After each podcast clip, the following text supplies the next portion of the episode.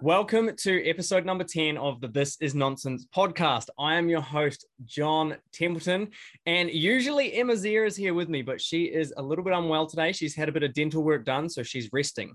However, joining me today is Amin Ah. How do I pronounce your last name, Amin? Rafi. Amin Rafi. And Amin is, I'm going to read out, I'm going to do two intros. One is going to be my person, the the one that I've been given, and the other is going to be my um my personal one. So Amin is an advocate of decentralization and peer-to-peer economies, privacy and bottom-up strategies, specialized in product development and innovation pathways over 10 years of experience as a product manager and designer.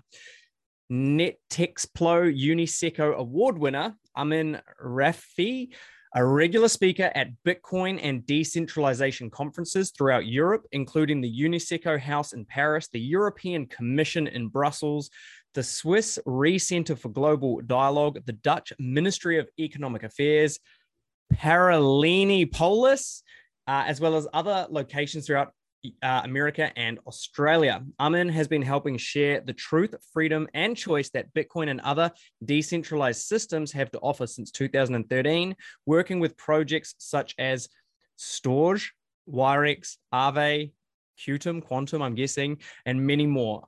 A biohacker, consultant, journalist, designer, advisor, and co founder, always looking to push the boundaries of what is possible. So that's the official one. Now, the unofficial one is Amin is a is a friend of mine. He is a he is a guru when it comes to the the digital space, digital privacy, digital security, decentralization, and um, I, I call him my hacker friend. And I, I believe that at one time in his life, he worked for the CIA, but I'm not 100% sure if that is true. So today we're going to be talking um, we're going to be talking in detail about preparing for cyber attacks and fortifying your digital privacy. So, Amin, welcome to the show. Cheers. Thanks for having me. That's my absolute pleasure. Uh, we're going to have a great chat today. So, the first thing I know personally, and it wasn't in your bio, is you speak at a hackers conference in Brussels, and, and you've been you've been really involved in this space for for a, for a while. How does someone become a hacker? Uh, I wouldn't call myself a hacker personally. I mean, we all hack in different ways, right? So having cryptos is hacking the financial system. You can hack your body, you can hack life, you can hack many different things, you know? And uh, hacking is really just bending the rules and going past like the box within which people usually operate. And the event that you named, uh, that would be the best event that I have ever been to and organized by Paralelní Polis in Czechoslovakia or Czech Republic. And uh, yeah, the Hackers Congress takes place every October and it's been running since 2014. And uh, I've been a speaker at their event uh, since 2015. So I believe seven or eight years uh, continuously. And that's where I've learned most of the things that I know actually. It's, it's where you know, people meet up and share ideas on how to obtain freedom, whether it's through the digital methods or, you know, through whatever methods there is. And it's a, it's a place where people come and share knowledge and learn from each other. Mm, mm.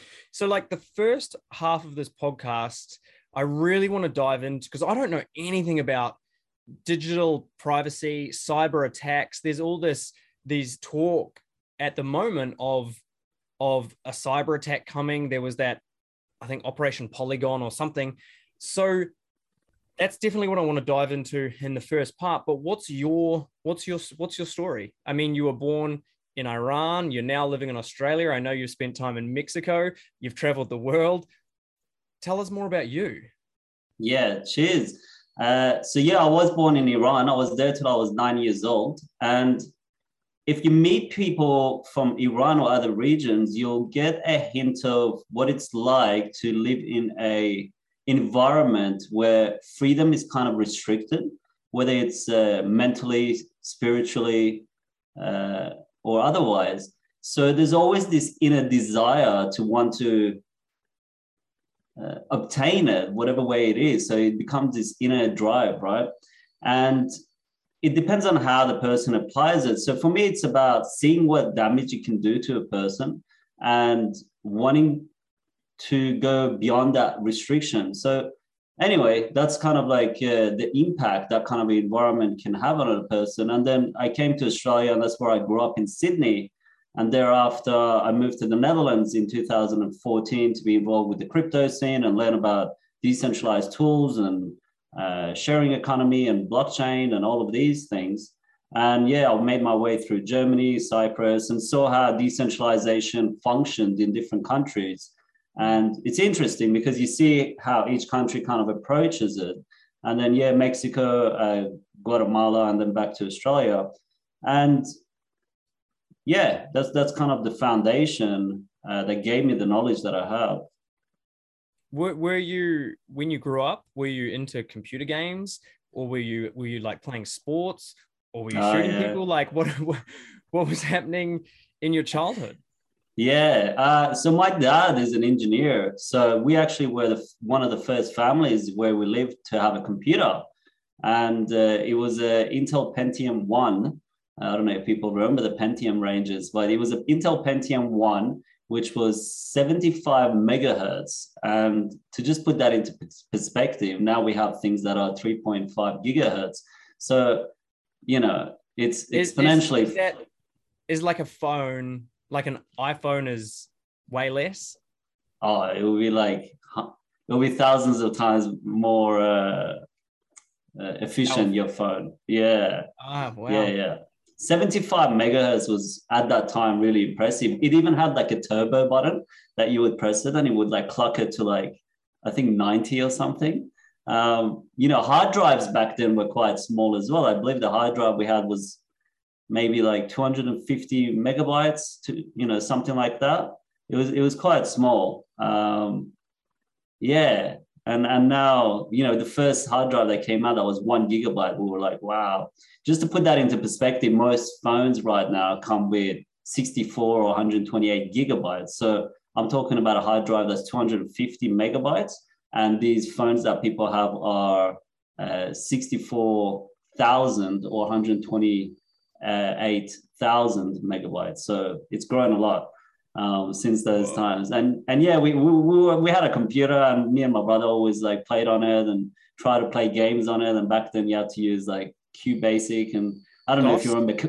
Yeah, yeah, like things like that, and run Commander Keen and games like that, and yeah, there were there were very different times. You had the floppy drives, obviously, and yeah, it was it was interesting. A lot of people didn't have it, and it wasn't until we came to Australia I finally saw what the internet was, and it was it was very slow. Obviously, we had the dial up where it was, you know, the everyone ba-ding, knows ba-ding, ba-ding. Yeah, yeah, and that opened up a whole new world because suddenly you could access content from all around the world, and uh, yeah, that's kind of how my influence began with my father because he was an, he, he is an engineer, and uh, he, yeah, we had a computer, and I was always always around one. Mm. And did you study like IT at university or anything like that? No, I did study product engineering, which is a polymath kind of background, which involves a lot of different fields. Uh, it would be like similar to the Renaissance age, where people were engineers, mathematicians, scientists, and you know, a combination of things. Uh, that's what I studied at university, though. No, it was it was just something that I was interested in. I, I used to help my friends put their computers together. They would buy the parts, and then I would go over and put it together for them, or um, I was always at someone's house, like fixing something. Hmm. Um, you know, they would be like, "Come over for dinner," And, but while you're here, just can you check my computer and make sure there's no virus? so you know, the, that was my my kind of input into society. yeah, right. And so from there, uh, one thing went to an, led to another, and you you found yourself in this in this space. So what do you do now? Like, what's your role now? Yeah, so right now I'm working on uh, Bitopia University, uh, which is a decentralized education and uh, knowledge platform. And it's uh, we are aiming to do to education what Bitcoin did to, to the financial industry, to remove the privatization and of knowledge and the control that institutions have on knowledge and how it is delivered to the end user. So a decentralized education, you can look at it like the show you have right now. You know, uh, you're not controlled by some institution as to what questions you should ask. People can come here and learn bottom up. So this would be a bottom up approach. This mm-hmm. entire uh, you know conversation we're having, and then the top down would be university, which is dictated how it goes through. So. Uh, yeah, our aim is to decentralize knowledge and uh, incentivize the successful transfer of knowledge through tokens. Uh, so tokenizing knowledge in itself, and that's what I'm working on at the moment what are the benefits of that for humanity? Because it, it understanding Bitcoin, I know the benefits of humanity are we don't have a centralized authority telling us what we can do, can't do, how much we can transact, who we pay. We we're free from that. We can just be ourselves and interact with people, almost like it used to be in the days. It's like I could just go to someone and say, "Hey, you're an you're a you're a plumber. I need some plumbing. I'll pay you without the bank, without the fees, without all of that stuff." So I know what Bitcoin does, but what is what is the benefits of the, the, the university? Yeah, great question. An analogy in reference to Bitcoin taking us back to the peer-to-peer trading system that is very ancient. You know, since the era of humans, we found ways to trade value, and what that value was could have been, you know, something that you hunted, maybe a rabbit for some other objects that another person had, or whatever it was, we've always, yeah, wheat or something, you know. And we've always found ways to trade, and Bitcoin and decentralized currencies are very representative of that. And uh, Bitcoin is actually the first decentralized currency in human history and a successful one. You know, there's no system that's been online uh, for as long as Bitcoin has been without missing a beat. You know, so it's, it's quite incredible when people really look at it. And uh, yeah, to follow suit in terms of Bitcoin and what it did. So essentially, it's an engineering flaw, a design flaw that we have in various industries. So if you look at it like a triangle, uh, most industries are top down, right? So the financial industry, if there's any issues, the problem comes down to the people, which are at the bottom of the you know triangle. And uh, we're not looking at it from a political aspect or whatever. It's just an engineering flaw or design flaw within the system, which puts systematic risk upon the people that uh, have to carry the weight. So it's not a way, very well designed system. So essentially, cryptocurrencies changed that, right? So and and it and it challenged the design of the financial industry and the production of money and all of that. So we've seen the benefits of that, and we've seen how it has threatened, uh, you know, multi-trillion-dollar industries that have been around for a very long time. Uh, in the same way, Bitopia, we looked at the education system and uh, we saw that again is top down, meaning that individuals have to carry the risk of uh, education being delivered from institutions. So if something is wrong with the education they received, if it didn't meet their uh, desire or their, you know, what they were seeking, uh, there's no one responsible to carry the burden apart from the person that went through it. So it's not like you can go back to university and be like, which I'm sure 90% of people would. And I, I know like everyone watching this has had some terrible experience with their education, whether it was, you know, high school or university. Uh, but imagine you could you could go and be like, oh, I'm not satisfied with this. I want my money back. You know, um, I'm sure more than half the people that have been to these uh, institutions would. So Bitopia is about reversing that and making it bottom up. It's allowing people to uh, be rewarded for the successful transfer of knowledge. So that's a huge thing in itself that decentralization has allowed to happen. Meaning that if you're in the top 15% of a class, you get rewarded from the tuition that you pay to have attended that particular course or class. So in our simulation, let's say a course was $1,000 and you're in the top 15%, uh, in most cases, you get your thousand dollars back. In even more uh, positive scenarios, not only do you get your thousand back, but you can also make two or three times the amount of money that you put in. So it actually rewards being accountable for that uh, participation. And that has huge effects on the individual because they're no longer walking out in debt. Uh, they're walking out, if anything, with money and the ability to structure that as an entrepreneur to turn it into a project. And we offer pathways where they can uh, go through incubatorships and support them in reaching a network and actually developing their ideas and becoming entrepreneurs rather than becoming a year in a system, mm-hmm. which the traditional education system uh, does. and there's a lot of other incentives. For example, decentralized library, um, having uh, texts and articles and knowledge uh, be submitted from anywhere in the world. And uh, the other part is similar to Bitcoin, where you have confirmations, where you have the miners uh, participating in the network. In, in our system, uh, you would have confirmations be turned into verifications, which is like if you have a course, uh, instead of it being accredited by, let's say, Oxford University, why shouldn't it be uh, accredited by some of the top uh, leaders within that organization? So, for example, a course on Ethereum, imagine it being verified by the Ethereum Foundation and things like that. So, it, it has a lot more weight than a symbol, uh, you know, does. Yeah. And like from my understanding as well, the, the I don't call it an education system, I call it an indoctrination system, mm-hmm. is really funded by globalists with a specific agenda to keep people indoctrinated, to keep them, hey, this is what you can teach. And you know, there's there's billions of bits of information, but we just want you to teach this thousand bits of information. So we just have a, a, a lot of humans that just know this very select piece of knowledge and expertise that doesn't allow them to thrive and doesn't allow them to um, really really grow or anything. It just it just locks them into a box. And and and for the benefit of the people at the top of the pyramid.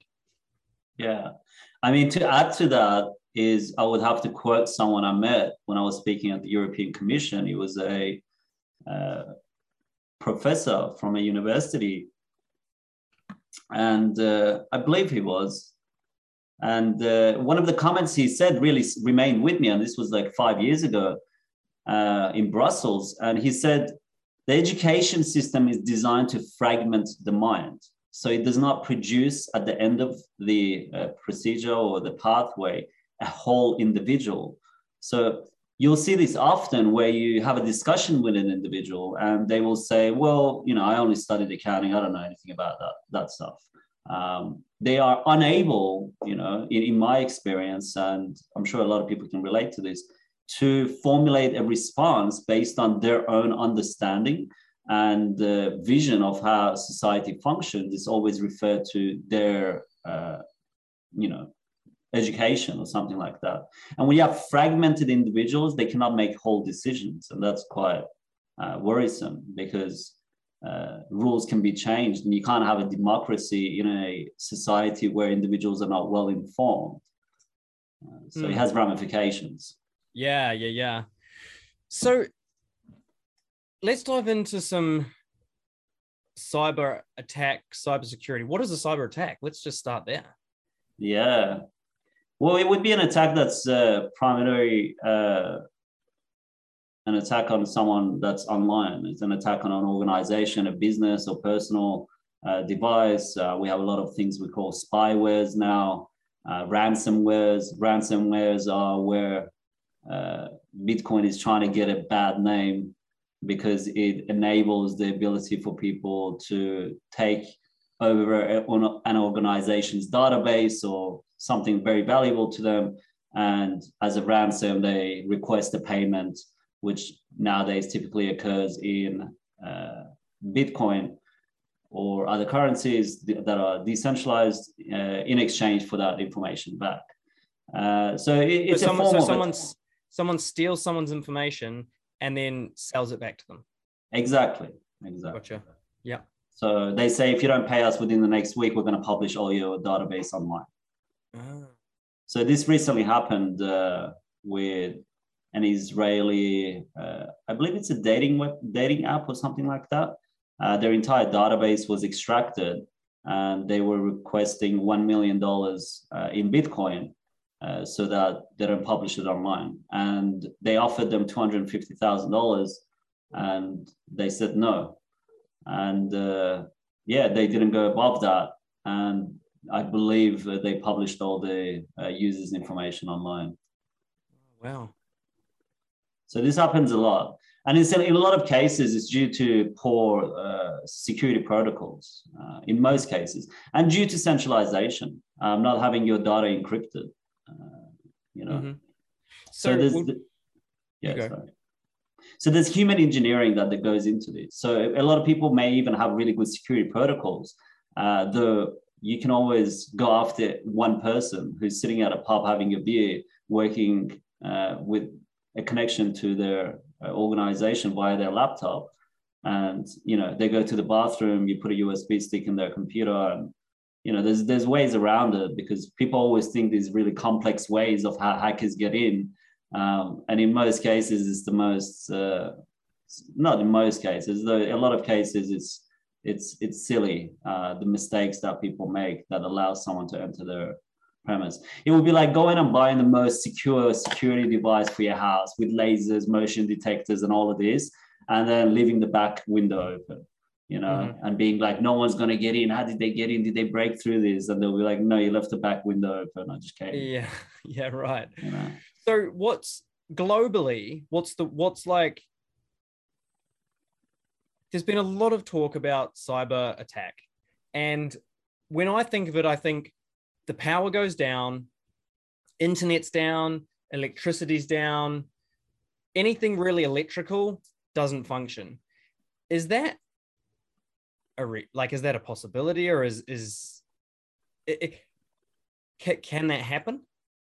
Or is what I'm trying to say is like, can one person do that, or would it would there have to be like a flood, which you know takes out all the electrical power, or can one person like hack into a system, press a button, and drop like the grid? Uh, there's so many different systems that I can't see that happening as a whole in one go. So most of our systems are online and they can be hacked there's no system that's not hackable. It's just a matter of figuring out how to get in.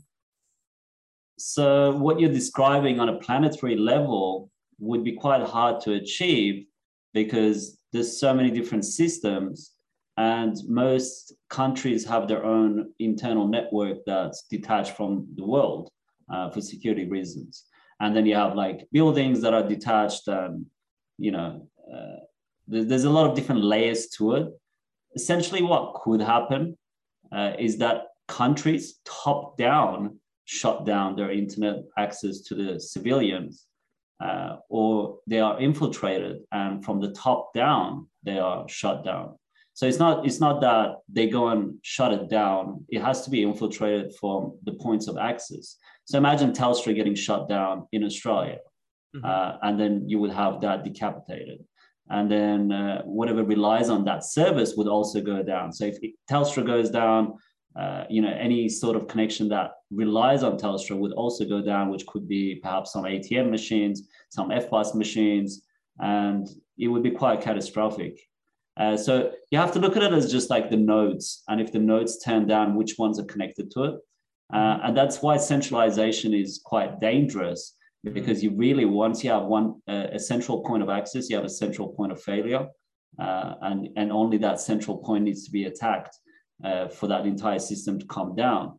Whereas when you have decentralized models like bitcoin uh, to take down the entire network you need to shut down the entire uh, internet. And now they're working on putting one in you know putting a satellite up which makes it even harder to shut down and in a decentralized network uh, those that are familiar, uh, the difference is that uh, you don't have one point of attack. You know, it's decentralized, meaning that you know we have nodes all around the world.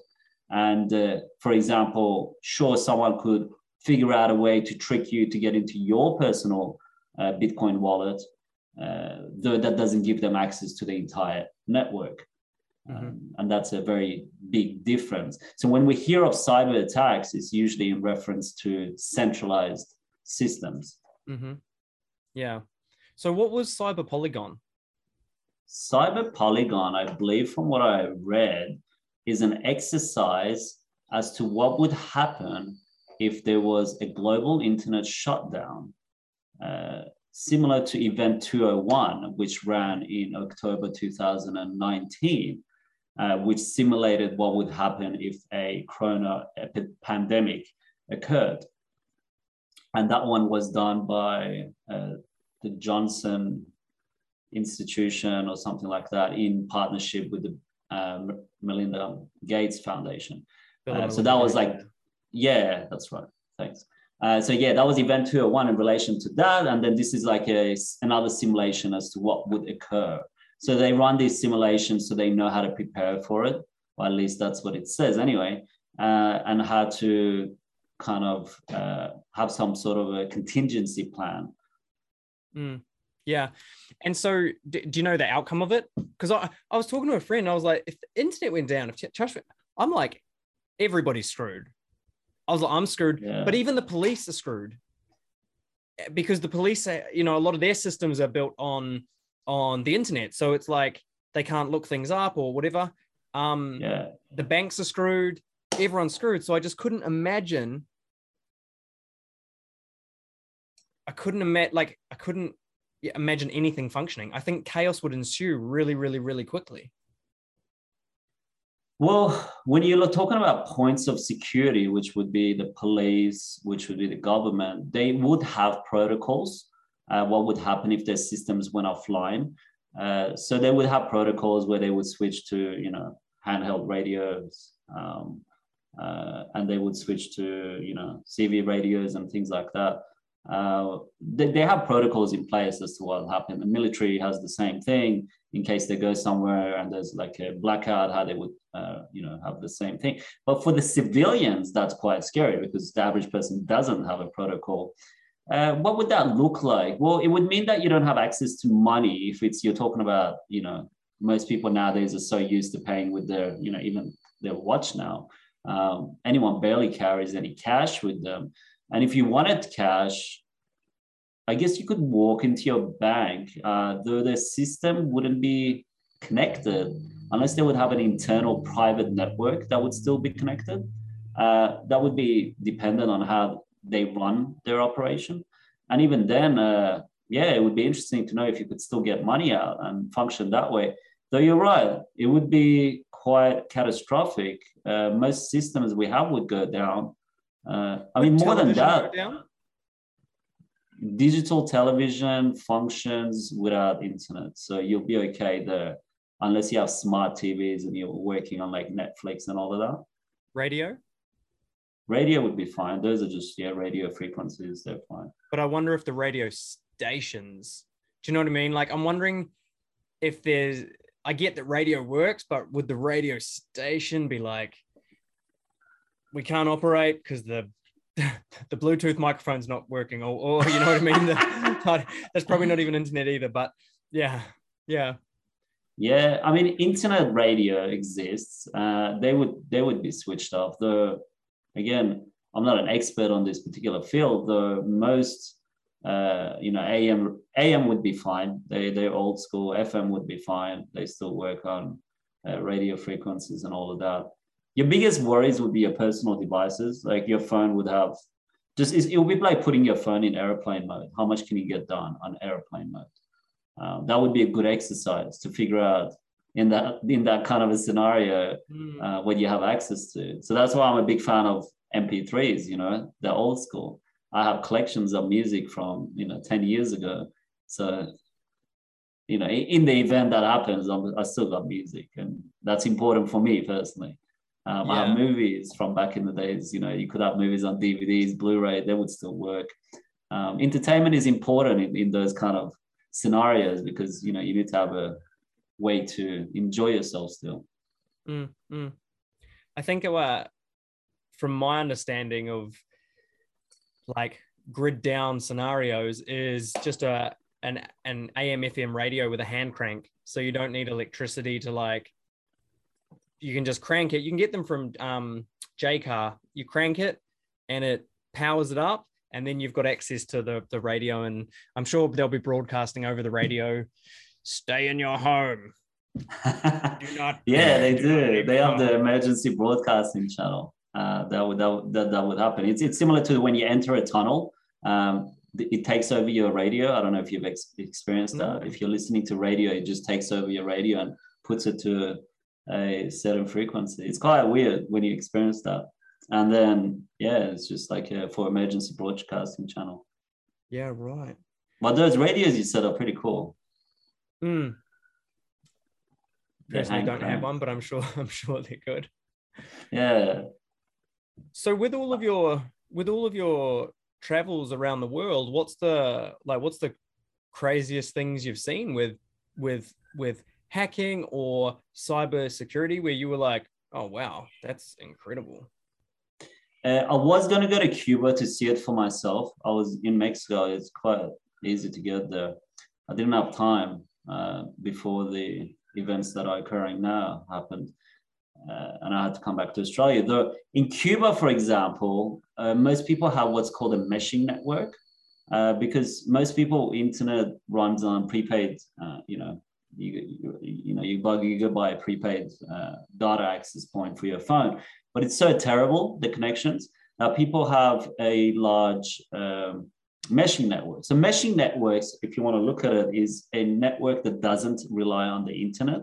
It would be similar to how at school, uh, you know, you had your own network, or at university, you have the university's network. Uh, where you store your files or you, you have your assignments and things like that, right? And it doesn't rely on the internet, or at least it didn't used to. I don't know about now. Uh, so these are private networks that uh, are called like intranet instead of mm-hmm. internet. We had them. Uh, we had them in the army. Yeah, well, there you go. Oh, yeah, you would definitely need it there. So that would be a private uh, network. And workplaces have them. Uh, a lot of these kind of places need to have their own private network. So that's similar to a meshing network in some way. A meshing network is essentially in, in the civilian type of way, where it's not private networks we're talking about, is that you just have like a router, something similar to a router, and you have that in your home and your neighbor has it and they have it and the next person has it the next person has it. And we create our own network. It doesn't rely on the internet it's quick because you know we're literally bouncing off each other. We're not going through um, cables under the ocean and going through you know all of that which the internet does and uh, we create our own network and let's say your neighbor has movies they put it up so other neighbors can access it and um, we have a messaging application where we can chat to each other. So it actually creates a very beautiful way where people can connect. And uh, yeah, in Cuba, that's what they, uh, you know, uh, moved to in some neighborhoods. And uh, it was kind of cool. It was kind of cool how what happens in a society or a region of that particular country or society where internet is hard to uh, navigate through or the you know the, it's controlled or censored or it's just slow and the infrastructure is not very good. So people always find a way to connect with each other. It's like we have this innate desire. So if there's no internet they created their own networks. And you have these meshing networks uh, within uh, spain you have them in greece you have them in argentina. Obviously you'll have them all around the world uh, but predominantly those regions are a bit more progressive about them because they have a lot of off-grid communities that uh, form their own uh, networks. Uh, so that would be one example I would I would say in terms of a something cool and crazy. And yeah that's that's the kind of things you see. And in other regions things are different. So you know if in, in the in the case that you described as the cyber polygon uh, each region would be impacted differently right so in mexico in comparison for people that are watching this that are in more let's say uh, cashless societies or more uh, approaching that kind of a zone the issue is it's going to be tough because we're so used to it right? Everything's just connected and we have our you know calendar synchronizing with our phone with our laptop and um, you know we press a button uber brings food and we're just so used to living in that kind of a system. And it's going to be tough if something goes wrong. And you're not going to have these problems in places like Mexico because more than 50% of the country operates on cash. So most people have cash on them. It's just how things work. Uh, the form, the best form of exchange is cash. You know, you're talking about taco stands on the street. They don't have an EFTPOS machine uh, you know, they literally just grab the cash, you move on. You you barely use your card really in Mexico. You always mm. cash out and just have cash on you. Uh, so it's it's interesting how it would be interesting to kind of simulate that and see how people might think that the countries that have uh, more uh, upgraded infrastructure would be like, oh, we will deal with this better. Though I have a feeling they might deal with it worse uh, mm. because of the conditioning, you know. Mm do you think that we're heading to a point where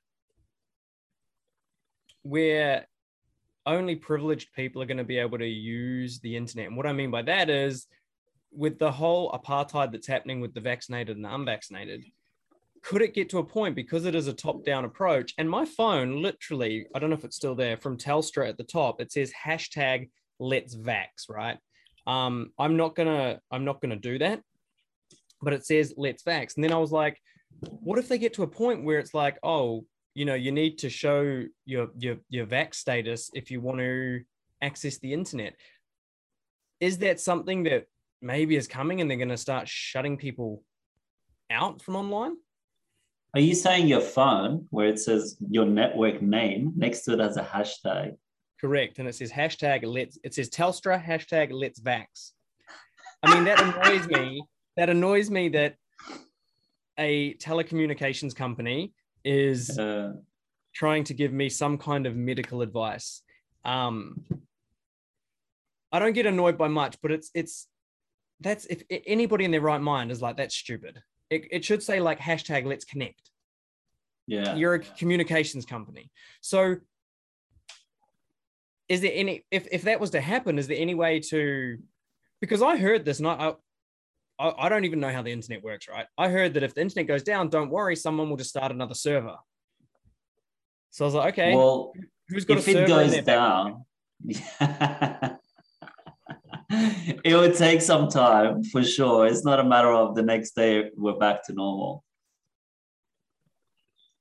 First of all, we would go back to the meshing networks that I said. I can't believe your phone is doing that. That's just crazy. I mean, yeah. Can you set up and, a meshing network? Like, why why don't why don't we have one with with some of our friends? You can. Uh, you would still be reliant on using the internet because we're distance apart. So these communities that I refer to you, uh, they're literally physically uh, in close proximity. Is it cable cable connections? No, no, no. You can still imagine the distance of Wi-Fi. So you'll have it at your house, and you'll probably have it up to your driveway, maybe on the street a little bit as well. Let's say you put an antenna.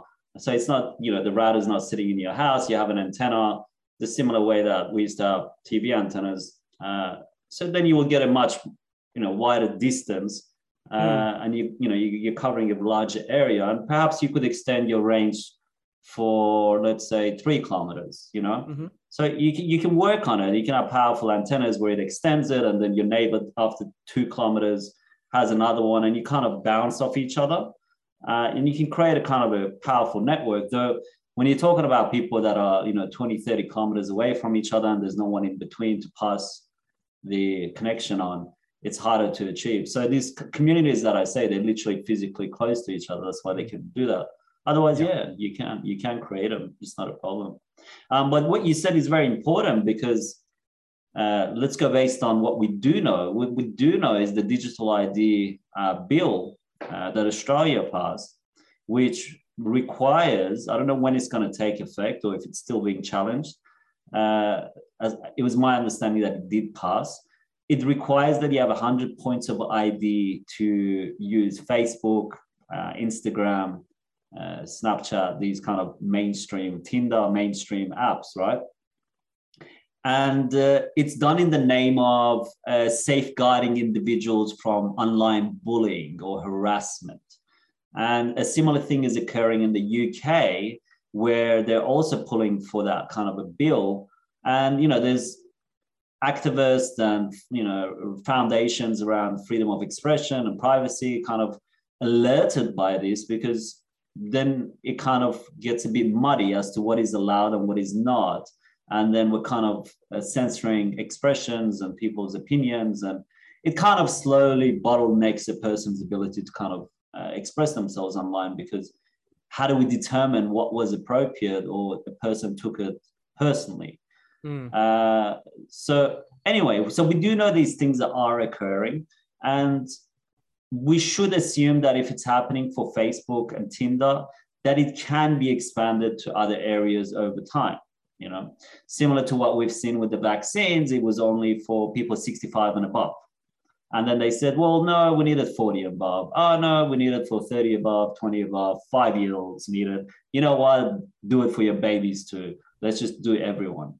Uh, so once you kind of open the door to these things, uh, we have to consider where it can lead to.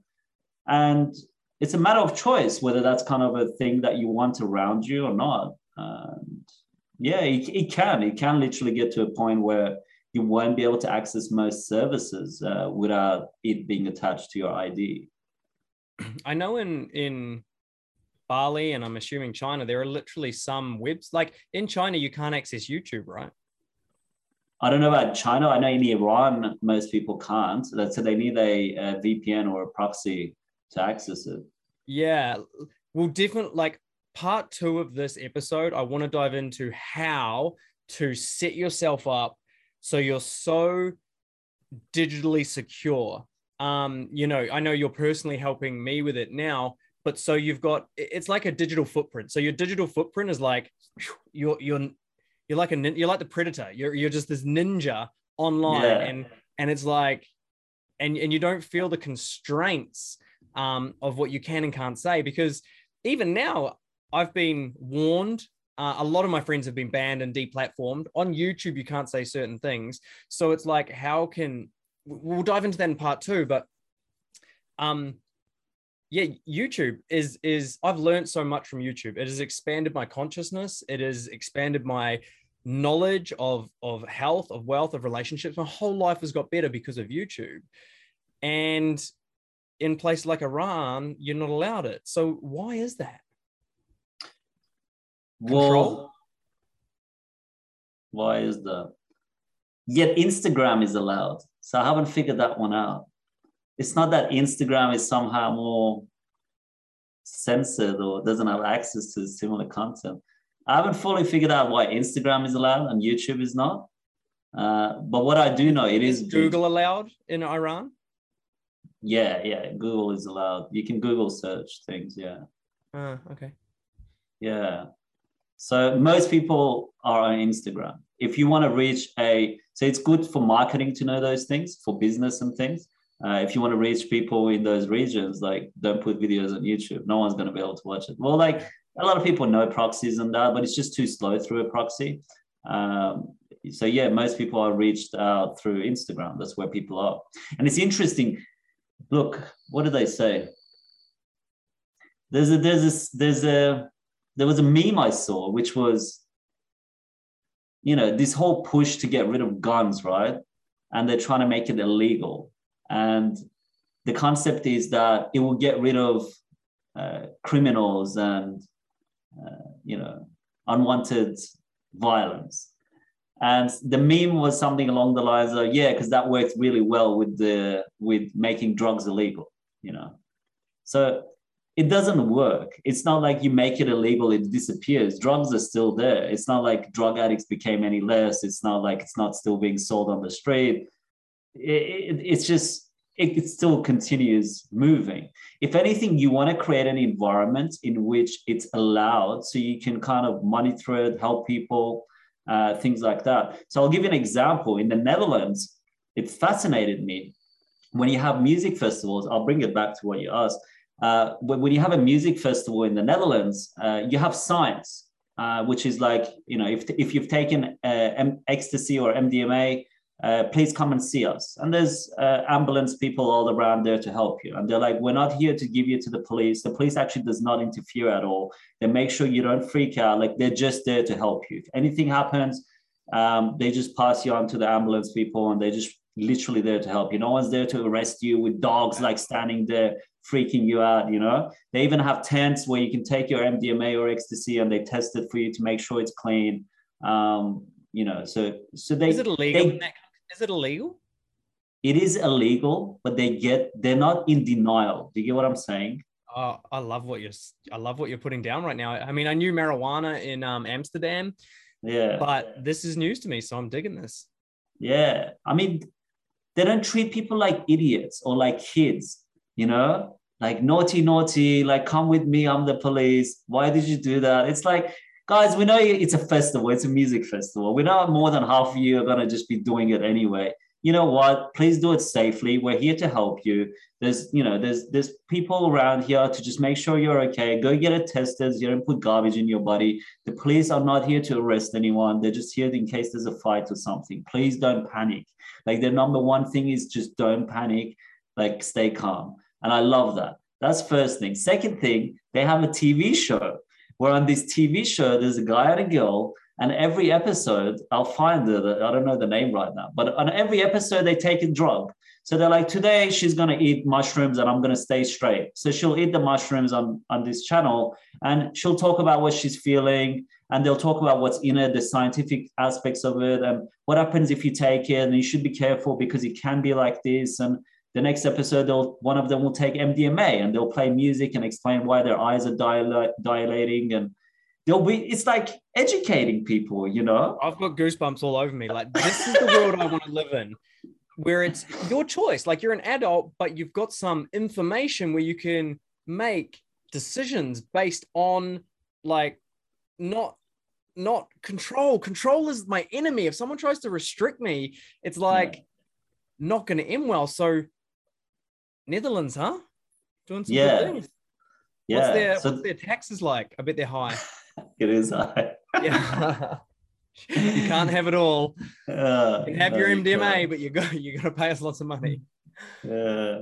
Um, so they're open like that, you know. You, you when you travel, you realize that freedom could mean something very different in one country to another, you know. And uh, for me, it was very beautiful to see that kind of approach. I remember the the place I was living in the Netherlands. The girl next door had taken ketamine, and she was losing it and she was screaming or whatever. You know, she obviously had personal issues, something had happened in her family or whatever.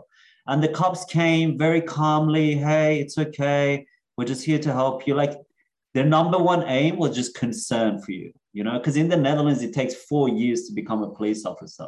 Whereas in the oh, US, it's like six months or something, you know, like they go through a psych evaluation, they go through a lot of stuff. So when you see them, like when I saw police in the Netherlands, I was like, hey, you know, you actually like, hey, you know, like you feel safe, you know. Mm-hmm. Um, they're not there to be like proving anything most of the times anyway obviously you have racist ones you have you know you have these issues among humanity anyway um, it's just a general feel anyway the reason i brought this up was uh, yeah in relation to education and the way people approach these things and uh, the kind of knowledge that they have on these topics. Mm. Um, to bring it back to the. I mean, I can't remember their initial question. It was about YouTube and Iran. That's the. Yeah. Okay. Cool. So what I'm trying to say is, it's childish and naive to pretend like by making something illegal that it's going to go away. Uh, it is extremely naive. And anyone that believes that should look at historical data and look at the impact. The only successful attempts at this was during the Chinese Empire, where opium, they, were, they had an opium crisis. And uh, literally anyone caught using it was to be killed. I mean, that's a very extreme approach, and that cleaned up the situation very quickly. Uh, I mean, and we don't want to get to that point. So what I'm trying to get at is sure you can ban YouTube, people will find ways around it, you know, and they'll share information. So example, in, in Iran, because they did that, what happened? People shifted to peer-to-peer sharing. So instead of going on YouTube and watching something, I've got a video, I'll send it from WhatsApp to you. You'll send it to someone else. You know a group, you'll post it in the group. Um, similar to what's occurring on Telegram we have access to a lot of content that we otherwise wouldn't have because it's peer to peer. When you have a community of 100,000 people, you know, you can have information coming that you wouldn't find in other places. And uh, that's that's the very good way. Again, that's bottom up. Bottom up is very powerful. Uh, so yeah, that's just kind of in relation to restricting access. Yeah. So just to round out the first part of this episode is like do you have any concerns or fears? I know I've got another friend who you know who's like uber concerned about privacy and security, personal privacy and security. Um, is it big on your list? Is it something people should be concerned about? Or is it more like, well, only if you're up to no good? Or do you really think they're are, are they stealing data? Are they are, is it intrusive? Are they being intrusive and we just can't see it because it's digital? Is my camera like on this laptop looking at me? Is the microphone listening? Is it like where does what's the reality for people's personal privacy? Yeah, I hear you and I feel you. For me, I like my privacy. And I fear we went from a place where privacy was a normal part of society to the conditioning that took place into making somehow people think that privacy is if you have something to hide. Mm. And I love this noise that people generate through their mouth, uh, which is called speech. And somehow it comes out as if you have nothing to hide, then you shouldn't worry. And I would love to meet these people because you know you have to distinguish between what you really mean and you've thought about and you're saying to what you've just kind of heard on TV or somewhere and you're just regurgitating. You know, there's a big difference between reasoning and belief to relaying something you've heard. So I, I would love to meet these people and I would be really interested as to where they got that comment from and whether it was generated based on their own belief and analysis or it was just something they heard. And it's very easy to distinguish between the two because you could be like, okay, can I just come and sit on your couch at home and just watch what you and your family do? And I think most people would get uncomfortable, a stranger in their house, you know? Um, and I would love to see that. I would be like, okay, can I just like walk around while you're walking, you know, doing your day to day stuff and just video you? You have nothing to hide, right? So it's all good. I'm just going to show other people what you're doing. And I believe like if you approach it in that way, there was actually a guy that I don't know if it was on YouTube, there was a video. He was just going around town, just like standing in front of a bus stop and just videoing people. And people would freak out. They'd be like, go away, what do you want? He'd be like, I'm just videoing. It's just public, it's public space. I'm just videoing. And everyone would get so uncomfortable. And then he'll be like, well, you don't care, there's that camera there.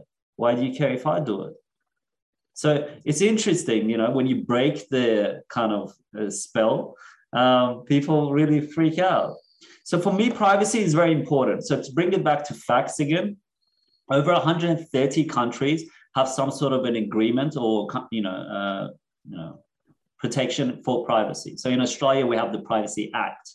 Uh, in other countries, they have their own form of uh, privacy acts or you know bills or whatever it is uh, that protects people's privacy. It's an important part of society. If you don't have privacy, well, can your landlord, if you're renting, just rock up to your house at any point? No, they have to let you know, right? Why is that? Is it because you're doing something wrong and they just give you time so you're not doing something wrong? No, they have to, out of courtesy, not courtesy, literally by policy, tell you that they're going to come and visit because it's your private home. You know, if that's the case, why do we sell curtains? Why do we have curtains? Should everyone remove their curtains?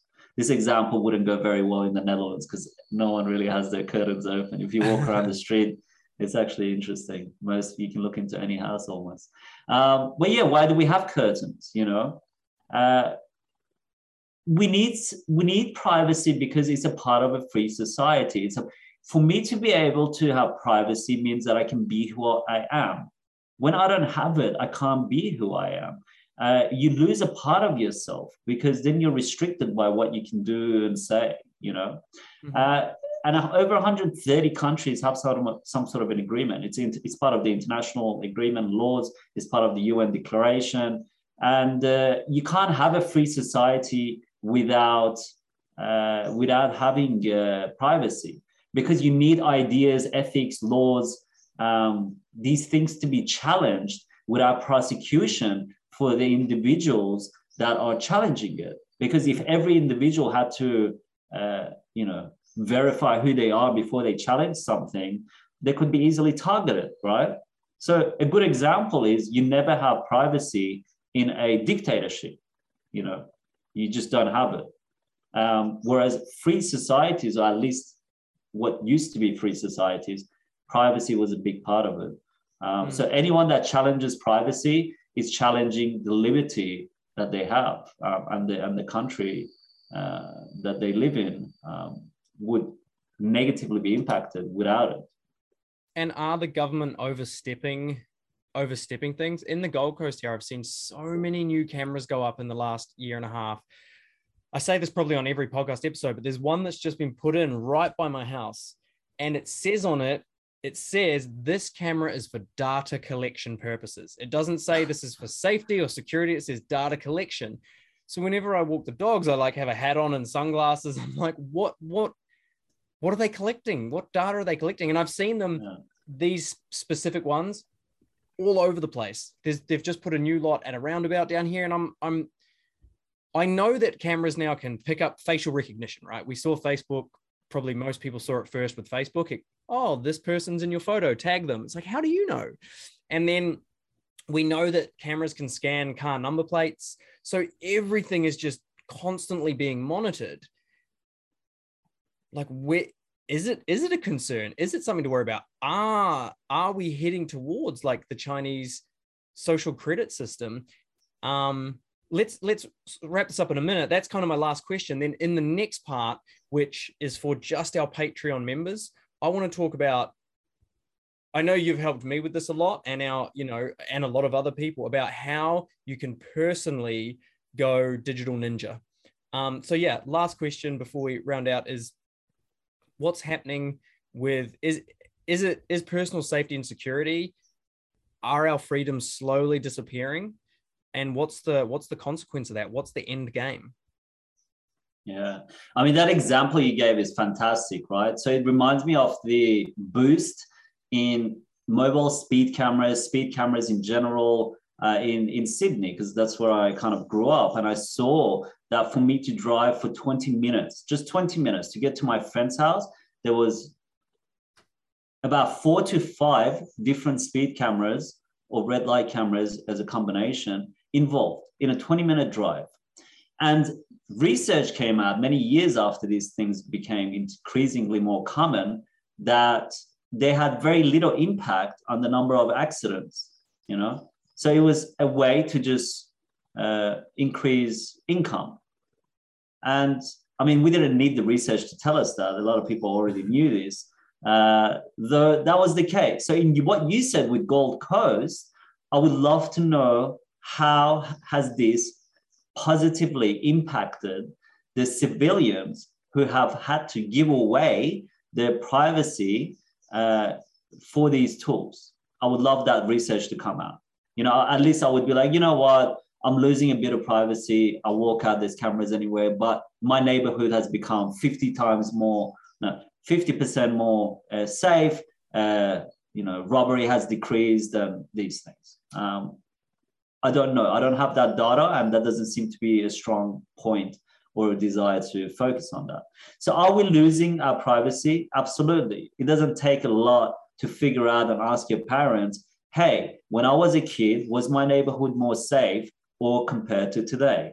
So, we've lost privacy, and most parents will tell you from the previous generation, we used to just walk around the streets and everyone would be cool. And as kids, we would run around. There's no way I would let my kid run around today. Uh, you know, so we have less privacy, more issues. So there's an imbalance. Again, engineering, we're going to re- get rid of like ideologies and stuff. Yeah. Engineering, we're losing privacy and things are not getting better. So then we have other issues. Uh, and that's that's here. And I can give you an example when I was living in the Netherlands when I would just go to London. And you go to London and it was just crazy to me. First of all, one of the most heavily monitored cities in the world, there's cameras everywhere. Uh, from the moment you arrive in the airport, cameras, cameras, cameras in the cities, shops, everywhere, right? Uh, it's, it's, it's insane. And I was in the Netherlands where such thing did not occur. So you walk into, suddenly you're in London, everywhere you go, you know, there's little signs. You're being watched there's cameras do not steal. And you're like am i a criminal? Shit was i to steal something? Did i you know? Like thank you for putting the sign you know? Maybe i was i don't know anymore. Um, so you see the difference in approaching of two very different approaches um, and countries that are 30 minutes apart from each other with a flight you know 45 minutes or something. Uh, and and and the, and one is like we want you to feel safe. Don't worry about it. We're going to do our job as a, in terms of security so well that you're not going to even know it's going on. And then you have another city which is like we're going to put it everywhere and make everyone feel like they're being watched. And that's our approach to it you know? So someone said it really well. The stronger a country is the less it has to show its forces right? Mm-hmm. They will do things in silence. So they will have silent operations. Their intelligence agencies will work in silence and they'll do their job in silence because the entire purpose of them existing is to have peace among the civilians. So civilians can go about their day to day without being impacted or feeling uh, you know insecure about their, themselves or their life, unsecure. Uh, so it's interesting. And then you refer to the Chinese uh, Oh, that that system. Social credit. Yeah. See, I was posting articles about the social credit system of China more than five years ago. It started off on a small scale in some cities. And people would be like, oh, you know, it's just China. And we, we have this thing where, like, oh, it's just happening over there. And uh, oh, it's just expanding to a few more other cities. And I think by 2023 or something, they want to have the whole country, or they may already have the whole country under that system it's you go watch some of the videos and it's scary. It's really scary, you know, if you don't put out your rubbish bin on time or uh, you can dob on your neighbors and it determines what kind of visas you're allowed to have. It determines what seats on a plane you can have. Uh, it determines whether you have access to first class or you know you know not not first class and where you can go and the, the school that you can get into the sort of jobs that you can get uh, it's not a world that I want to live in, and I'm sure it's not a world that many people want to live in. Maybe some people do, whatever. That's okay if they want. Uh, for me, it's it's strange to see that be applied, and I'm seeing, you know, during when I used to post articles on it, uh, some of the leaders from Europe went to China to learn about their system. Some world leaders from Australia and other places have gone to see how their systems work. So you can already see there was an interest back then. As soon as you put into a society good and bad, you create separation.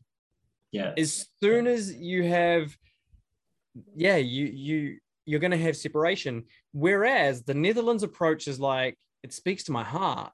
It's like you can do what you want. We're just going to educate you on how to do it in a way that keeps you safe and that keeps the person next to you safe. Instead of that's bad, don't do it. Some people will do it anyway. Right, you're a criminal.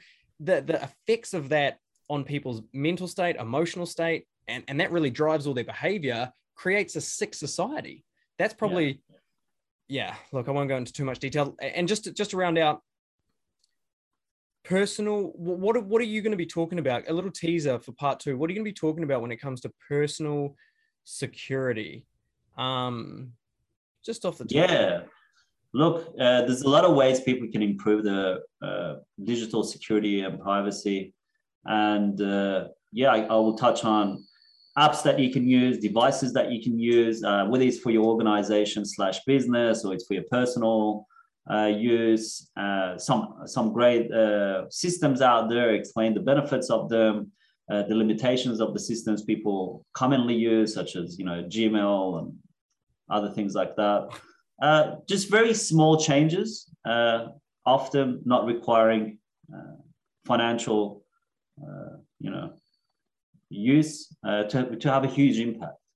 Just very kind of good key points that I've gathered over the years that people can put into action. Mm-hmm. Mm.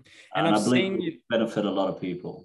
Team, thank you for uh, thank you for listening all the way through the first part of this episode what we're going to do uh, from here is we're going to take a break. We're going to come back with part two. If you want to access part two, we're going to be talking to Amin about uh, the different apps, the different devices, the different methods that you can use to increase your own personal cybersecurity. There is a link below this video to join the Patreon. Like I said, we got a cool little membership there, uh, super cheap, a coffee a week or or yeah, about a coffee a week will get you access to every single part two video we have ever made.